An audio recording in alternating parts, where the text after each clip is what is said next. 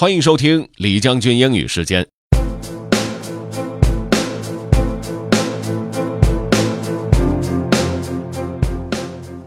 身在职场，我相信大家都希望自己能有一个自己热爱的工作，然后呢有一个非常丰厚的报酬、薪水。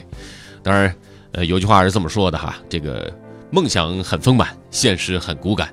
不一定所有人都可以这么幸运，干一份自己热爱的工作，并且有很高的收入。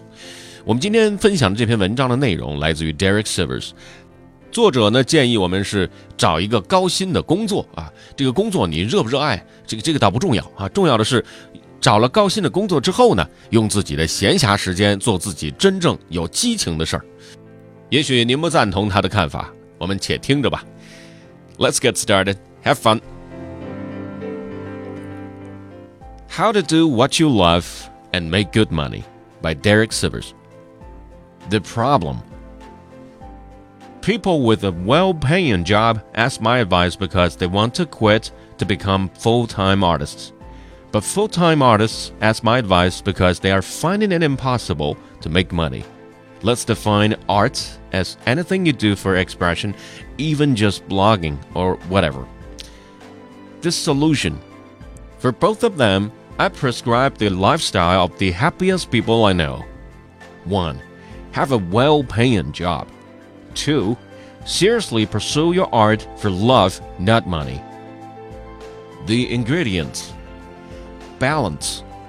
You've heard about balancing heart and mind, or right brain, left brain, or whatever you want to call it. We all have a need for stability and adventure certainty and uncertainty, money and expression. Too much stability and you get bored. Not enough and you are devastated. So keep the balance.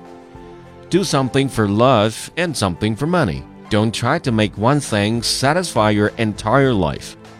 In practice, then, each half of your life becomes a remedy for the other. You get paid and get stability for part of your day, but then need creative time for expression.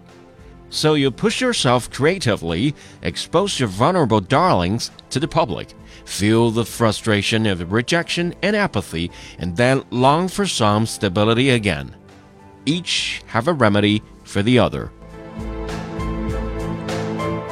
如果可以找一个高薪的工作，然后用自己的闲暇时间去做自己真正有激情的事情，这当然是一个不错的选择。但是这绝对不是唯一的选择。作者这么讲呢，是因为他见过很多人追求自己的艺术事业梦想，但是最后自己的艺术成了一种负担，不再给自己带来娱乐。可能有不少人都会碰到这样的情况，但是这并不意味着不去追求自己的梦想。其实只要决定愿不愿意接受可能会吃的苦。以及可能会面临的失败，每一条路都是我们自己选的嘛。所谓苦中作乐，也大概就是这个道理吧。OK，that's all for today. Thanks for listening. This is General Lee 李将军。下期节目见。